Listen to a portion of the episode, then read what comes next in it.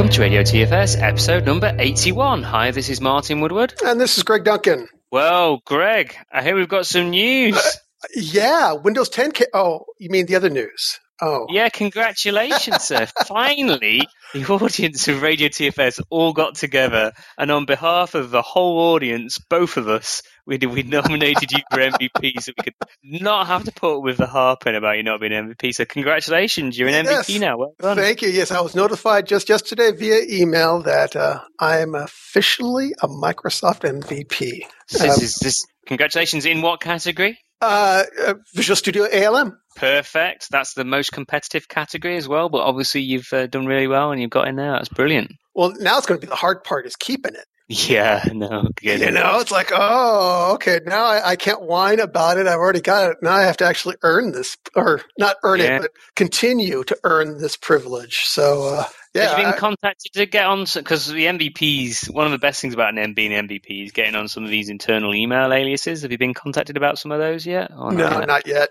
Not yet. Oh, that's the most exciting thing. I was actually looking at the MVP site. Uh, there's yeah. a special site for all the MVPs with all of our benefits and stuff that we can get, and links and and stuff. And I was looking on there for, for that and didn't see anything. But uh, oh no, it, somebody uh, somebody will reach out to you soon. Okay. Yeah. And if not, then um, I do plan on going up to the uh, to the Microsoft campus uh, November third to the sixth at the MVP Global Summit. So Oh, fantastic! Yeah, That's brilliant. Th- that'll be cool. everybody there. That'll be great. Yeah. I'm afraid I won't be there this year. It's one of the first uh, MVP summit in a long time I won't be able to make, but uh, got some family stuff at home I need to stay home for. So yeah, unfortunately, I'll miss you guys, but I'll I'll miss everybody, and uh, I'm, I'm I'm not going. I'm not not going just because you are going. oh, Hopefully, sure. you get okay. that MVP renewed, and I'll be able, we'll be able to spend something together sometime. That's brilliant news. Congratulations again. It's it's well deserved, obviously, thank long overdue. And again, but, I have to thank you Brian Keller. Um, oh, I can't pronounce her name. Esther. Esther. Mm-hmm. Esther. Uh, you guys actually made this made it happen. You know, I, I well, it's more Esther and Chuck than uh, me and Brian. Me and me and Brian just work with you, and you, you do all our work for us. So you know, you deserve it. It's good. So congratulations, oh, and uh, yeah, it's just it's great to see. So have you ha- uh, do you currently have an um, the best thing for me was the MSDN subscription. Do you already have an MSDN subscription? I already have one at work. I already have it unlimited. As a matter of fact. Oh, well, well, there we go then. Yeah. Get another one. It'd be cool. Great. Well, congratulations. And you, you mentioned uh, Windows 10. So, are, are, you running Windows 10 technical preview right now? On a both on a VM on my uh, a new notebook. Because I told you all the story about how I poured you know coffee into my yeah Alienware. So I got a oh. new replacement notebook. And um, on the other story that I told you about when I was, did that hardware review for those Intel Ultrabooks. Yeah. So yeah, I used one of those and put Windows 10 on it yesterday. Wow. And that How's was, it been going you? Uh, okay, these Ultrabooks are really kind of weird. Um, the install went really smooth, really mm-hmm. smooth. Um, downloaded the ISO, used used the Windows 7 USB um, utility uh, from CodePlex. Yes, Number one downloaded project on CodePlex, that is. Um, built the ISO, plugged it in, did startup, installed, installed, installed, installed, installed. Um, final reboot. It rebooted fine. I was able to log in with my PIN, um, but the network driver, it couldn't find the network driver. Mm. So I, I had a driver already set aside for that, installed that, got it on the network fine. Um, but there's an issue with the thermal, uh, the Intel thermal driver system on here and the drivers.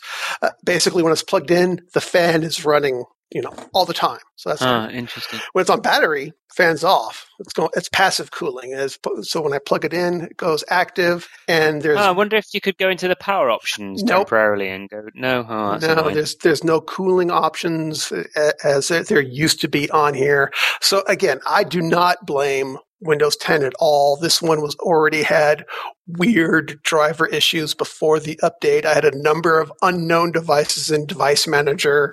Uh, so it was pretty much kind of just a Hail Mary. I wonder if it's going to work at all. And yeah, it's really nice. It actually works mm-hmm. great. Mm-hmm. The VM install, doing a clean install was extremely painless. So I've got two installs and God, and you know it. I don't have to tell you, but uh, you know the listeners out there.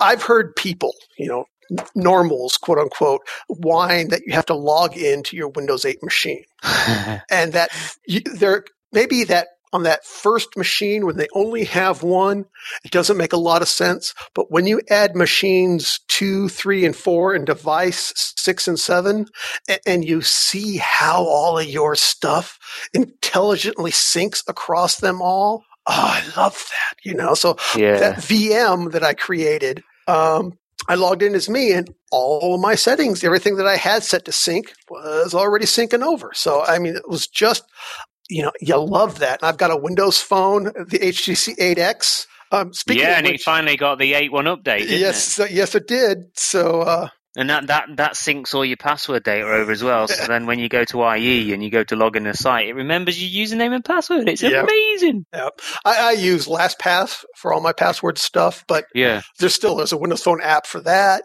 Um, Yeah. And even your favorites are synced across there. The open tabs are synced across machines and all that stuff. So, you know, having those two You devices combined with OneDrive, it's just so painless nowadays to just do a fresh image of a new machine. You know what I mean? It's Yep. just it's crazy. So and then with the you know the Windows Store apps, um, it it installs those as well when you start up a new machine. So or you can get it to. So as we move to more and more Windows Store apps, it's just Yeah. going to get easier and easier to move machines. got a question for you.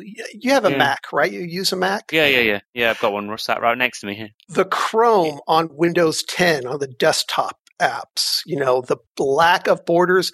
Whenever I look at my system, I think it looks Mac ish. You know what I mean? Uh, uh, Uh, because of a no, because of there's no border on the window. because there's that what you no border. Yeah. And there's Oh. a slight shadow now. You know, Windows Yeah, 8, there there's no is. shadow.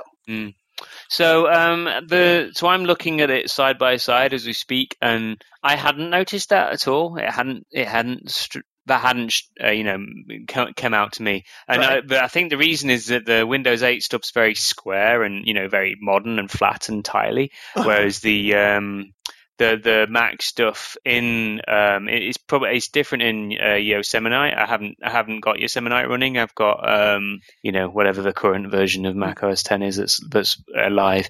But the, that that's very still like metally and chromy grey and gradients and and it's rounded corners and things. So it doesn't it doesn't and yeah it doesn't look the same to me. Oh, okay. I really like because the Windows 10 is looking really sort of fresh and I don't know. It, I, I, I, I suspect the reason for doing it was um, have you have you had many uh, the you know the modern apps, Metro style apps, whatever you want to call them, as running on the desktop in desktop mode rather than running as a big full screen thing? Have you have you tried that yet? Uh, a, a little bit, mostly just to, to see how they work. You know, having mail. The one I do is uh, P- PC settings is the best one.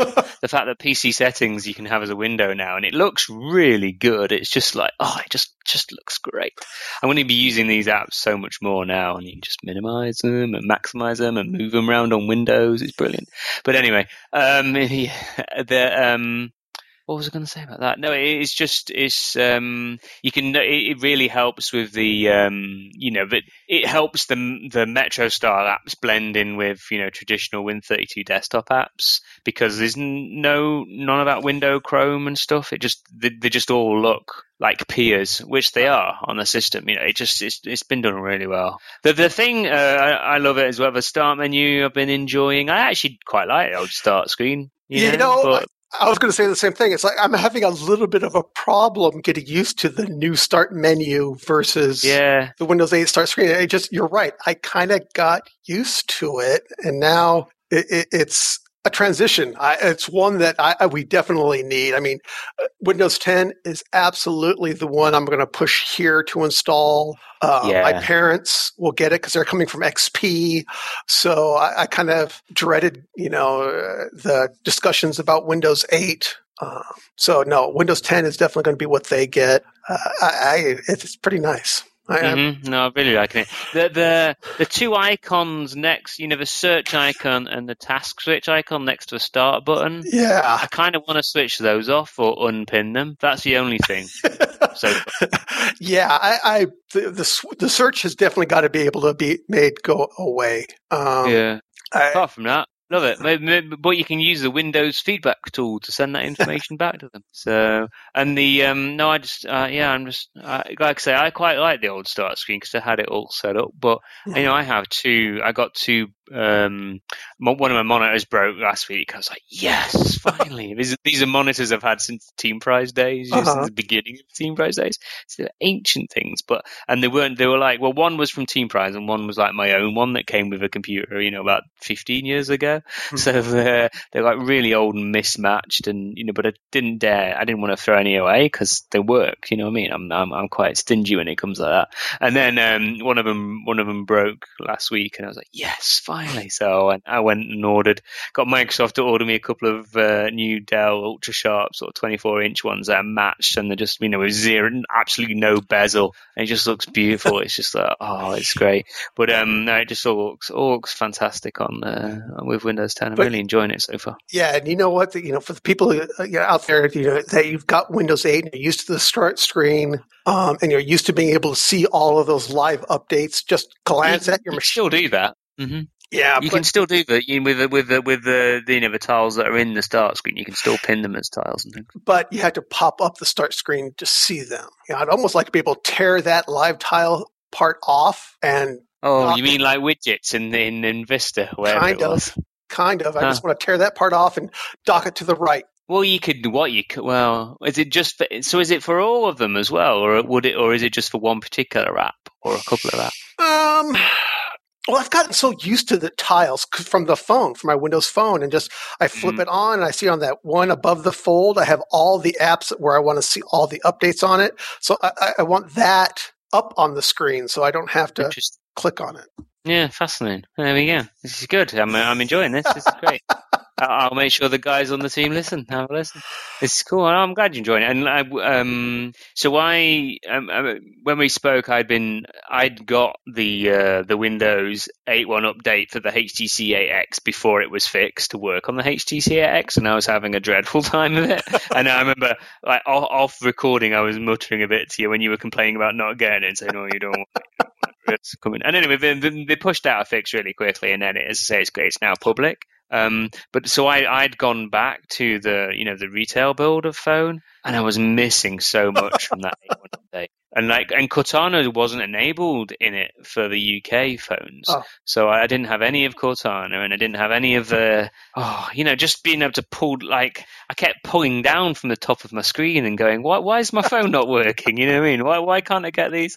Why can't I get my little quick buttons? And why can't, you know? Oh, yeah. So, are you enjoying it? It's good, isn't it? Yeah, yeah, yeah, yeah. I, I am definitely happy that got this and got the dev preview for the Windows Phone.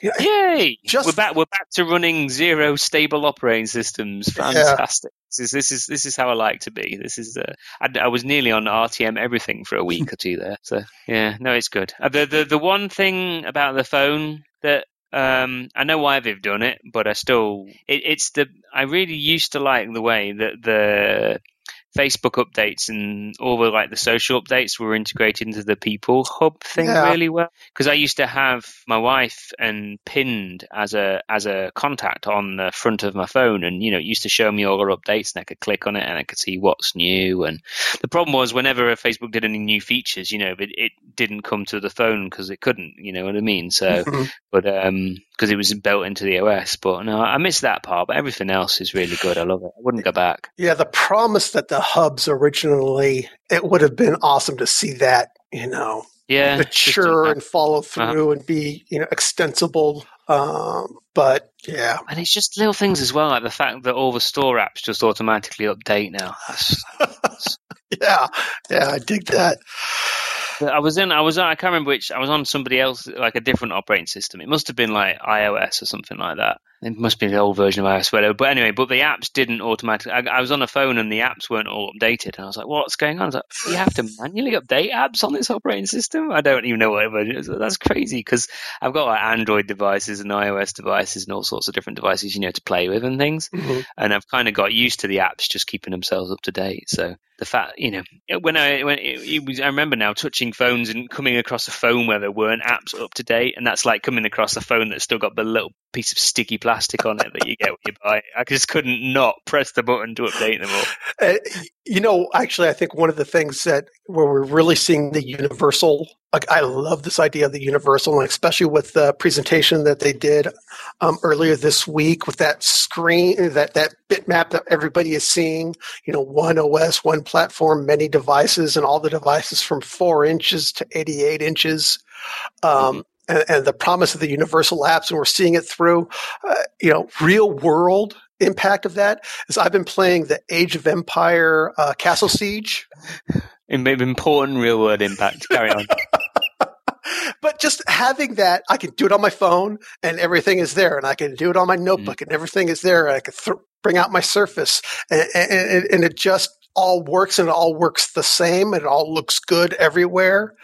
Um, and to realize that, you know, I can build an app just like that using the tools that I've got today to uh, spread the development across all the devices and stuff. And the, the, promise of Windows 10 and the enterprise focus. Oh my, uh, Hanselman wrote about it, you know, and everybody's writing about it. Rafael Rivera is writing about it. The new command window. Oh my God. Yeah. We get control V Woo! I mean, we can that's copy not in and right. Paste. That's not in there right now, is it? It's not yes. in at the minute. It is, is it? in there now. Yep, it's it's a, a experimental feature. Uh, but yeah, oh, no, I, I can go in and enable it. Do I? Okay. Yeah, right, I can control V. You know, control C, control V today. Oh, experimental. Oh. Look at this. Ah, fantastic. There we go. I mean, that... enable line wrapping selection. What does that filter? Oh, convert. Ooh. Hmm. Oh, that's clever. Convert smart quotes to quotes. I like that feature. This is new. I'm learning. Look at this. Extended edit keys. Oh. So I think that yeah. thing is going to sell. yeah. Well, the command shell hasn't been touched since it was like it was written basically over a weekend when they were doing Windows NT. You know, by the, it was just this one uh, programmer, and she was she's like amazing, incredibly productive programmer, but she just wrote it, I mean, basically over a weekend, and it's hardly been touched ever since. So uh, if you read, um, is it called Showstoppers? I think it is. Is that the right book? Ship uh, Showstopper. Hang on. It's the Dave Cutler book. Uh, let me have a quick look. I'll put a link in the show notes anyway. Um, but uh, um, it's a great book about the his you know the, the, the NT project and things. And when you read through it, it's it's worth reading through because um, oh, on, I need to know what the book's called now. because when when you read through it, it really helps you understand like the culture of Microsoft and all that sort of stuff. Uh, Showstopper is that no? That doesn't seem right. I've got it here somewhere. I'll have a look. Anyway, I'll find it and put it on. Everyone's shouting at the at the, the radios right now, trying to tell them exactly what it is. Well, I'm seeing. Anyway, I'll find it. Right. So let's go on with a show. Really, we've been wearing on there. We're not even talking about TFS. There's been plenty going on in Visual Studio Online as well as we've been doing this. Do you want to? Shall I go in and go through what's new, or did you have something you wanted to talk about first? Um, let's table this. I, okay. I, I, have a question about uh, dependency management from a, a store procedure kind of point of view, but let's talk about the new stuff. And if we have enough time, we'll chat about it because I'd like to get other people's, um, get our listeners' ideas too. So we call this the framework problem is a classic example. But anyway, we'll, we'll you know, a team has a framework and they're trying to share it with other projects. Is that what? Not even that. About? Not even because that we've got you. Know, you've got NuGet and and that kind of for internal binary sharing and dependency management. That's one thing. But we're uh, um, we're rolling out a, a, solution here, and part of the it has two APIs. It has a binary API, series of DLLs and objects, all that kind of stuff. But it's got a, it's got a stored procedure API that other people can take a dependency on and use.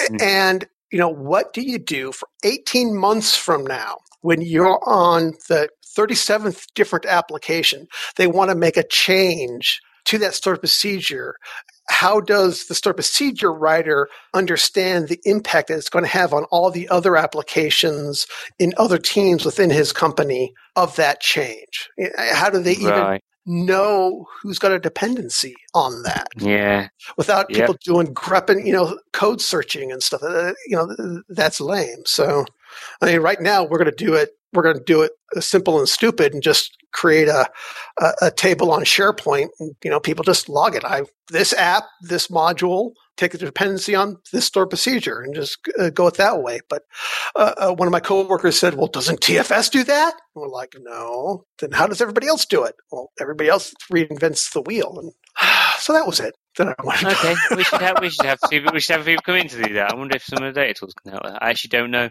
So yeah, there we go. It's a good question. It was called Showstopper that book, by the way. So uh, I'll put a link in the show notes. But um, yeah. Anyway, right. Well, let's crack on. So we did uh, some important changes. Probably the most important change that's been announced is around the way we're adjusting licensing. Mm-hmm.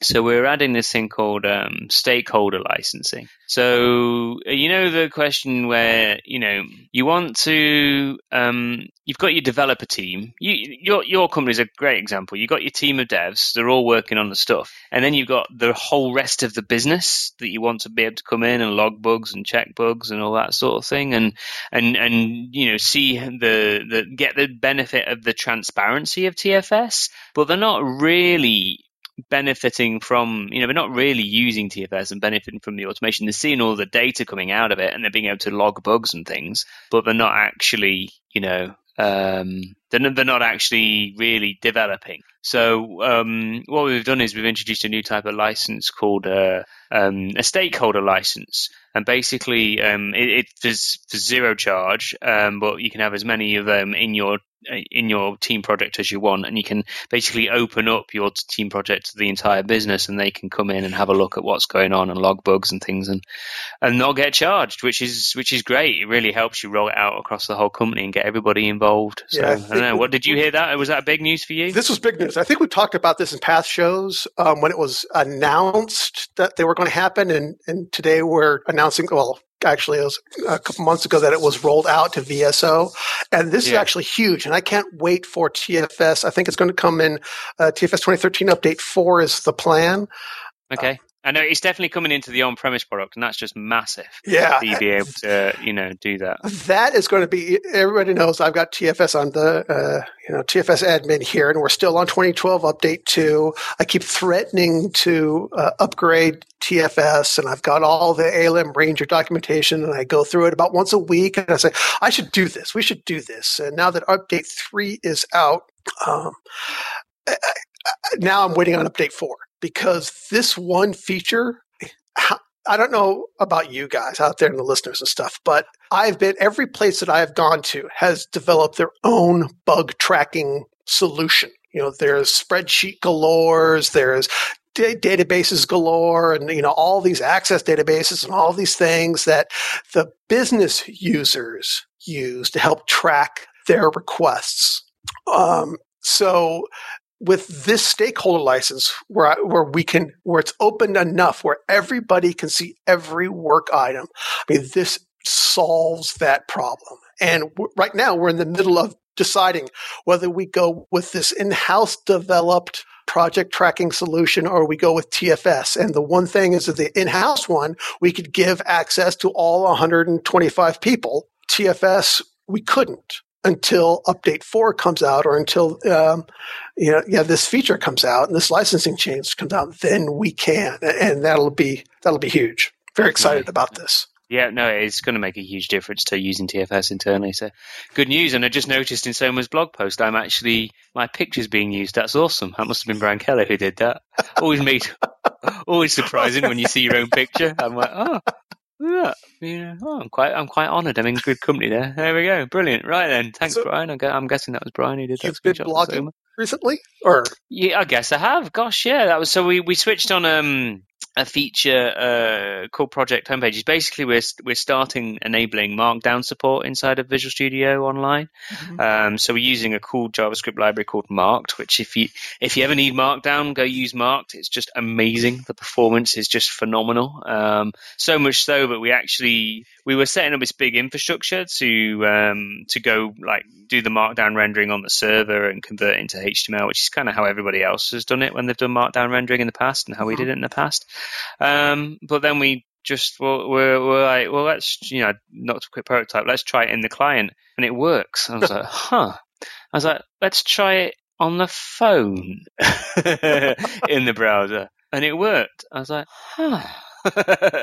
and then so by making the markdown rendering be all done client side actually in the browser it means i know this is daft but it means all the rest apis are so clean as well now because they just basically return the markdown string you know and then the client chooses how to render it. It's just so simple. It was like huh that was a lot easier than we were expecting. so uh, yeah, so we thought, oh well, let's switch it on. So the, the, the reason for project welcome pages is, you know, when you, you create a team project and then it's like, so now what? You know, where do people go? What information do they need to have? That sort of thing. Right. It, it's to really help. Again, it goes very, it goes hand in hand with the stakeholder stuff. You know, it, it, it helps it helps people know where to go and what to get in. And we did it via a very convention based approach. So rather than configuration, it's just convention based. And if you have a file called readme.md in uh, in the the root folder of your your Team Foundation, you know, version control uh, folder, or if you have it in the root of your your repo, then it shows it shows that file. And mm. in the in Team Foundation server, if you have other markdown files in the root, it shows them in a little nav tree. So it's you know it's almost like the beginnings of a wiki, really, but uh, just showing you some documentation there that's in source control. Um, and similarly with um, with, with Git, it will show you all the Git repos that have got Markdown in, and you can just go click on them and and and, and browse there. And it's it's very much the beginnings of the feature. You know, we're just sort of enabling it, and uh, hopefully in the next few sprints there'll be some more iterations on it. But yeah, so it, it's good. Yeah, Give it was, a try. That was going to be my question: is, is what's the future on this? Are, are we going to see a lot of that GitHub stuff come into here, and are we going to see this in CodePlex? CodePlex already has it. It's actually one of the features that um, CodePlex has already that we're trying to put into VSO. Oh. You, you, can just check a README.md file into any project in CodePlex and it renders it. You can, we've had, yeah, you can click on any Markdown file in CodePlex and it'll render it in the Source Control Explorer. Now, what it doesn't do is CodePlex has already always had, you know, the ability to show those welcome the, the pages at the beginning. Mm-hmm. And this is actually where it came from was the you know the notion that CodePlex has this welcome page feature, but VSO doesn't. Right. And now, but the thing is with the CodePlex ones, they're not the CodePlex like homepage is edited as in wiki format and isn't stored in version control. Mm-hmm. Um, an advantage of storing it in version control is you can actually easily collaborate on it. So you can take a pull request for, for changes to your your pages, you know, so you can actually collaborate on documentation a lot easier. You can you can consistently modify um, several of these files in one commit or one change set, you know, and, and just do that and, and have versioning. And so it's like, huh, let's use source control for this. So so that's what that's the approach we we we went. And yeah, as I say, it's very much the beginning. So the team um, a one team delivered it and then it kind of it's moved over to another team to kind of build it out and keep fleshing out some more. So i'm hoping we're going to see some improvements. Not not in this next deployment but in a couple of deployments after that. You know definitely by the end of the year i hope to see some more some more improvements as we go along. So we shall see. All good stuff.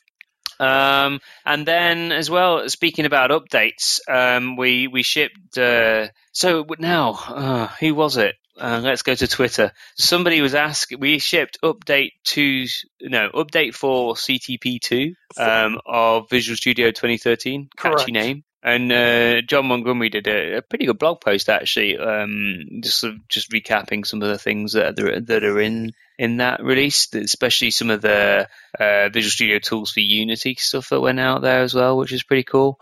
But um, and obviously, oh wow, so much stuff came out. So, um, but one of our uh, listeners, can you remember who it was? Have you got it written down, or do I need to? I need to find it now quickly, don't I? One of our listeners was asking why it is um, update for CTP two and the answer is that we do several CTPs, and then we kind of ship the, when we think it's ready. Mm. Then we ship the then we ship the RTM version. So um, typically, how it works is um, we we ship us every sprint. You know how it so we've got very agile and whatever. Right. Um, and the whole thing about agile is it's supposed to be potentially shippable at the end of every sprint. So we, you know, the TFS side very much um, have been have gone from potentially shippable to shipped every sprint. That's what happened with the service. Mm-hmm. And the CTPs of Visual Studio are the same. So rather than just being potentially shippable versions of Visual Studio, we ship them as CTPs. So they they they are what what got built at the end of that sprint. That's exactly what you know. So it is bleeding edge stuff. Um, and then we do a few, you know, a few CTPs, and then we ship an RTM when it's when it's kind of kind of stabilized and things like that. So there we go. Um, so um, yeah, if you um, so as well as you know when that uh, came out, I had to laugh. I, I did a Twitterism and, and right. tweeted, "Oh wow, Visual Studio 14 CTP2 was released," and then I went back and looked at it. It's like, oh crap, not 14, it's update 4 for 13 CTP2. Yeah, I know. Sorry. So it's all like, oh, no, it's not your fault. It's just I just I couldn't read. Yeah, I know. It's so complicated now. There's so much stuff coming out. It's quite hard to keep track of. The um, So as well as that, we also ship Team Explorer Everywhere, an update to, T, uh, you know, TEE. Um, this is actually an update I, not a single I didn't write a single line of code that went into this. In fact, I didn't know it was happening until um, until it arrived uh, in, in the downloads, and I saw Will getting. So there's there's some systems which happen when you're getting something ready to publish, and I saw Will doing some of this because I still get notified when these happen because I'm on them all because I mm-hmm. I created them, and I was like, oh wow, they're doing a release. What's in this? So I gave him a quick call. The the um, a lot of changes around the Team Explorer in TE. So this is Team Explorer everywhere. If people who don't know, is obviously the Eclipse plugin which I used to work on. Um, and some of the cool things are um, basically really improved like the kind of the Git experience inside of Team Explorer for Eclipse. Now Eclipse has its own um, Git plugin called eGit, mm-hmm. um, and and and Team Explorer Everywhere uses that. Um, but this is a sort of UI that helps you get connected to your team project and then and then get connected to your Git repositories within that team project and then import them into Eclipse. So it's very much hands off into eGit. You know, so if you're used to eGit and you're used to Eclipse's Git functionality, you still use that. We don't replace any of that. We just make it so much, you know, just make it a lot easier to get connected. But then also you see all your work items and all your builds and everything is all fully integrated inside of Visual Studio, just like it is with Eclipse. So um, so that's cool.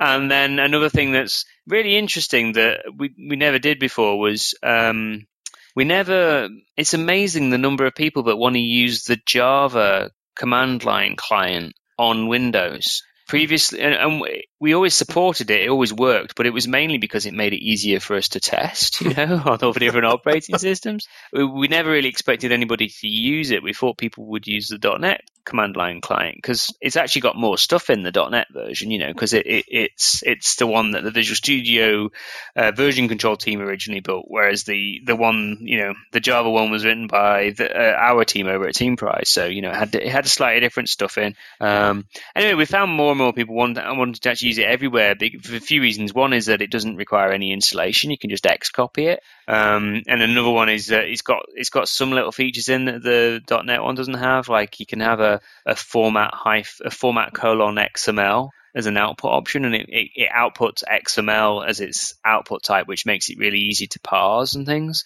So yeah, so so what they did, they just did um, uh, some stuff to make sure it hooked up into the same um, authentication store that Visual Studio and Eclipse use on Windows. So that if you've logged in on one, then the command line picks up those credentials and vice versa. Just to make it, just to you know, improve integration. It did that on Mac and Linux. We just never did it on Windows because you know we had no reason to because we didn't think people were using it there. Turns out I was wrong, and and we'll we'll fix that. So good on you, team. That's great stuff. Um, so yeah, so there we go. I think that's Oh no, it's not even the roundup of the updates. Oh my goodness. I know. do you want to do the next one? Yeah, I'm bored of speaking. We have to do these shows more often, I think.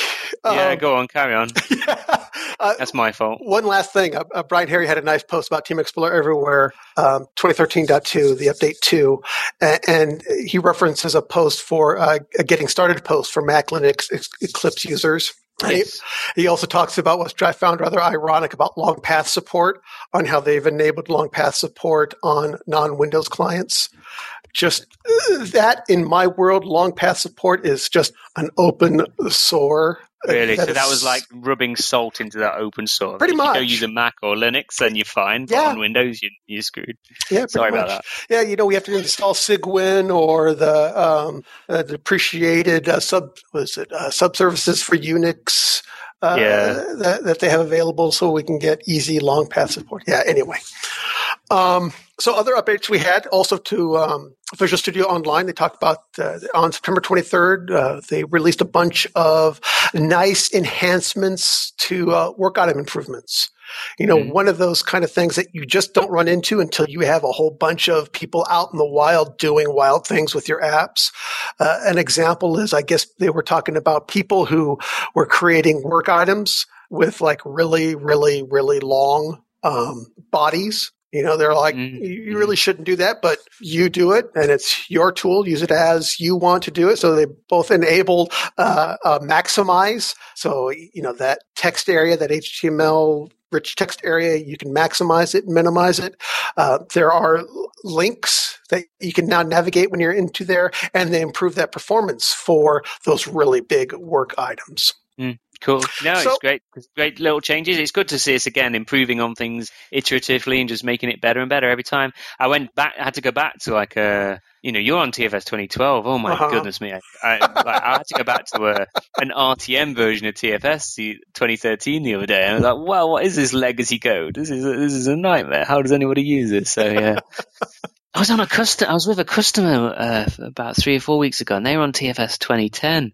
I was just like looking at them. I was like, "Why?" I was like, "You're missing out on so much." And then they were asking for all these features. I'm like, "Yeah, it's in 2013. Yeah, yeah, done that. It's in 2013." And I'm like, "Oh, I don't upgrade." And I'm like, "Well, how are you going to get the features if you don't upgrade? You know, I can't magically go back into the past and go build the features for you. Sorry." But anyway, Ryan. One Moving other, on. Yeah, one of the other updates that was also done was uh, um, Hubot. They integrated Hubot. What? Yeah, this is Tiago. So Tiago is uh, one of the one of our ALM ranges. So yes. cool. What is um, Hubot? So, Tell, can you can you explain to oh, me wow. in twenty seven seconds or less? Yeah, maybe no. So Hubot is a um, it's a robot that listens into your chat room and can do stuff. Um, so you can have scripts and things set up. So uh, quite often, um, typically it's hooked up into Campfire was one of the chat rooms it's hooked in hooked into hooked up into. But then uh, Tiago actually shows you how to hook it up into team rooms as well you know which is the the, the chat room that's in TFS mm-hmm. um, but you can have the robot just sitting in there being you know like your assistant to the team and being part of the team. So we would have Hubot notify us when um, user voice uh, comments come in or somebody logs in something through Connect or somebody um, well, obviously work items and stuff come in anyway, but you can make Hubot do stuff like deploy a build or um, you know other things. And we use Hubot to inject a bit of humor into the team room as well. So um, there's a cool little image me kind of um, you know it's like with IRC, you can do like little shortcut commands to it and say image me and then type in a phrase and then it'll go look up the the search phrase in image search on the search engine and bring in the image into the chat room for you to everybody to laugh at and animate me pulls in an animate GIF of something. So you, Pug Bomb will just do a load of pictures of pugs and think, you know it's just daft stuff. Or or when you say you know good night, it'll it'll make witty comments back and things. So you just build it up over time. But it just adds a little bit of humor into the team room. But it also can it's incredibly useful and can go actually automate things. And by doing it as part of a team room, Mm-hmm. It means it's like continue. You know, with continuous integration, how everybody could do stuff, right? And it was in one place, but everybody did the. Everybody could do a build really easily by just checking in the code. Um, now everybody can deploy the build very easily, and it's not. You don't have to install a bunch of command line stuff on your machine to do it, which you do any, you know, maybe you have to do, right. but you can have it all set up from a server to be able to deploy the stuff. And then you can just go in and type deploy, or you can do any number of things that you want to script and enable anybody in the team to be able to do um, from one place. And it's all configured and everybody can do it. And there's zero, you know, setup cost to an individual coming in. So, so there we go. That's what Hubot does. And it can abuse people on the team and you can use it for jokes. And it's just like a, a virtual member of a team in um, in one of our team rooms that we it's actually a team. It's a it's a, a, a campfire room that we share. So you know we work on uh, libgit 2, which is right. the, this open source project. We actually have like a campfire room with uh, GitHub guys and other people in the community. Um, so Null Token, who's another uh, newly minted MVP in the ALM category, um, he's in there, and a few other really really cool people who who, who are community people in the libgit 2 community, and they just all like we just all abuse each other in campfire all day long and have fun just, you know, uh, just, but it's a good way to vent. It's like a third room for, it's like a virtual team room, which is why they're called team rooms in TFS because you get to just chat to each other and talk about stuff. And if you're not sure about something, you can ask questions, and it's just great. And then Hugh, you know, Hubot comes in and injects some humor, and he's called um, he's called Ballmer in the uh, in the in, in, in the in the LibGit2 campfire room because uh, in honor of when we joined the project, you know, and so he, has got the he's got the personality of, Steve, of, a, a robot Steve Ballmer butler kind of think It's quite cool. anyway, there we go. Not quite 27 seconds, but never mind. We should probably do the uh, the advert. We're way over halfway. We're like a full show already. Oh. but never mind. Well, let's go ahead and do it. Episode 81 of Radio TFS is brought to you by SaaS Made Easy, a leader in hosted TFS, dedicated virtual servers, and TFS ALM consulting. You can reach them at www.saasmadeeasy.com or via email sales at S-A-A-S-M-A-D-E-E-A S-Y.com.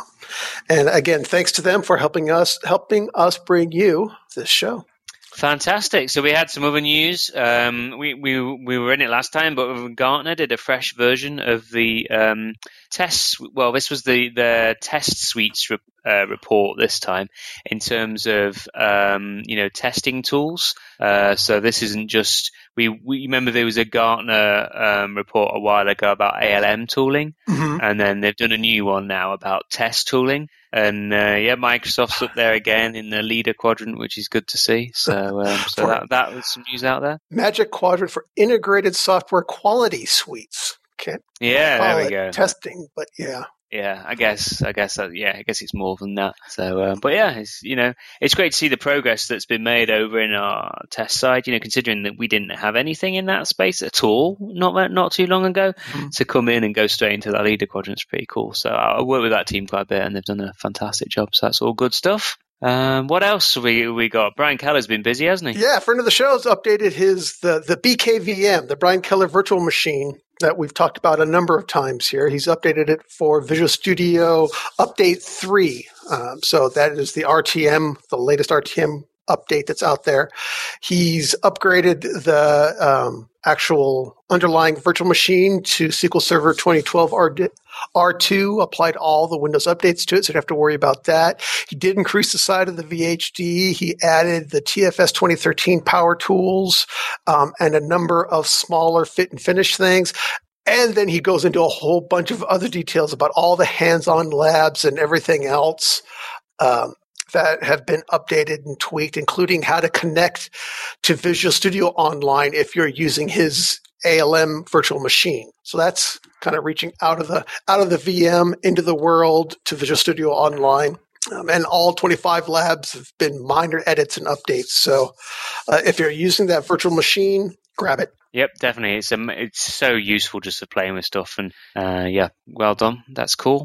Um, speaking, we were speaking of stakeholder licensing earlier on in the show. Brian Keller actually did a video with a guy called um, James Rice, who's who kind of he's what is he? What's his official title? Director of Business Planning. There we go. Just looked him up. Kind of looks after yeah. licensing and stuff. Is how I know him. And he, you'll you'll you'll get to there'll be a session with him at the MVP summit where basically the MVPs beat him around the head. But anyway, um, he's a, he's a great guy, and he sort of uh, uh Brian interviewed him to explain because we we talked about stakeholder plans. He kind of explains exactly what that's for and how that works, and how you know you get your you get your five free basic users with a TFS online, a Visual Studio Online account, and then um, if you're MSDN subscribers, they obviously get free access to Visual Studio Online. But what if you want to add people who aren't um, you know, MSDN subscribers, there aren't one of your five free ones and you want them to be proper developers. You know, you don't want them just using the stakeholder plan functionality. So um, he goes through some of the mechanics of how you actually go buy users, how you go buy extra test minutes, how you go buy extra build minutes, that sort of thing. And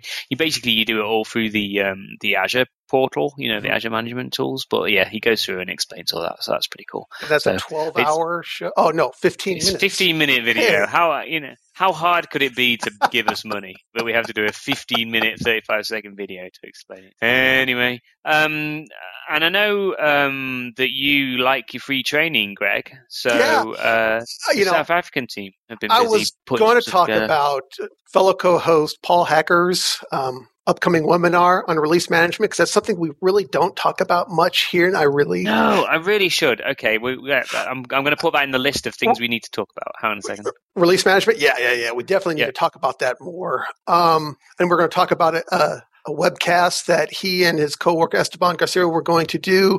Uh, unfortunately, you know, due to our summer hiatus, um, we, we, missed it. so, uh, uh, and it doesn't look like they've got it on on demand. Well, why don't we get Paul on the show to do a to do a podcast oh, version of it? There you go. That way we can get Paul back on because we got to get Paul back. Yeah, on. there we go. Uh, That's what we'll do. Okay, we'll we'll, right. we'll line up. I'll make the schedules work. But the South African team have done a bunch of training, so that's cool. So um, they, they, they haven't done a bunch of training. Sorry, they're linking out to a bunch yeah, of training. Lots of roundups. You guys know I love I love the roundups. I love the the training stuff. Uh, the South African team has done the Microsoft Virtual Academy, which has recently had a makeover. So if you've ever used that site before, there's a new uh, visual makeover of it.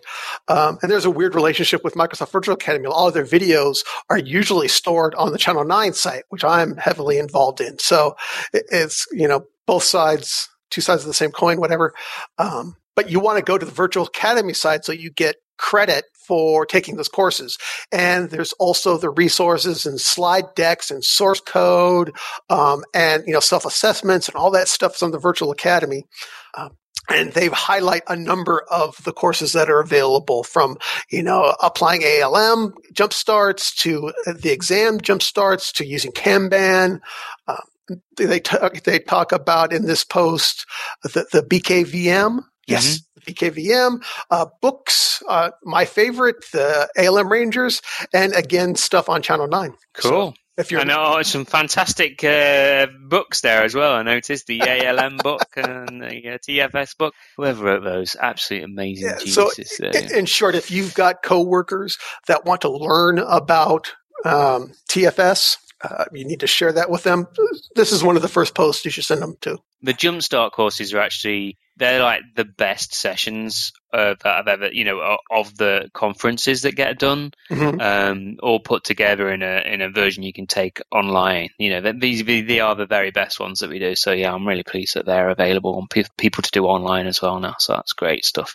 Um, now then, we've uh, again, you know, you wait, you wait all, you know, wait couple of months for show, and then we get an epic one coming along. But uh, we, we can't finish without a bit of an ALM Ranger roundup. So, what the ALM Rangers been up to while we've been away? A, a couple things, a, a, number of things actually. They, they've released a number of updates, uh, but one of the other things we've talked about their flight plan and their status boards.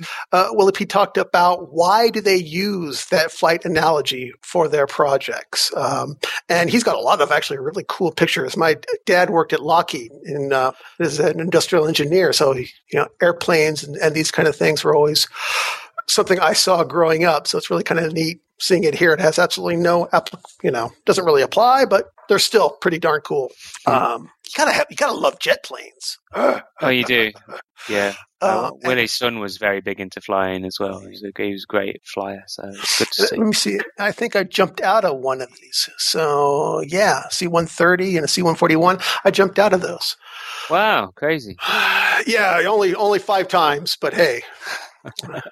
Uh, and we've also talked about their ALM readiness treasure map. Uh, they've done a release for Windows 8.1, and this map helps you find a lot of their resources. Uh, and again, if you're looking for the problem, probably isn't does the ALM Rangers have it? It's just where do you find it? Because they've done a lot of pretty much everything. So uh, uh, check out this store app. It's a nice modern application. We're um, looking at their resources. Cool. And, and, if you're running Windows 10, you can have it running in a window in desktop mode. So it's brilliant.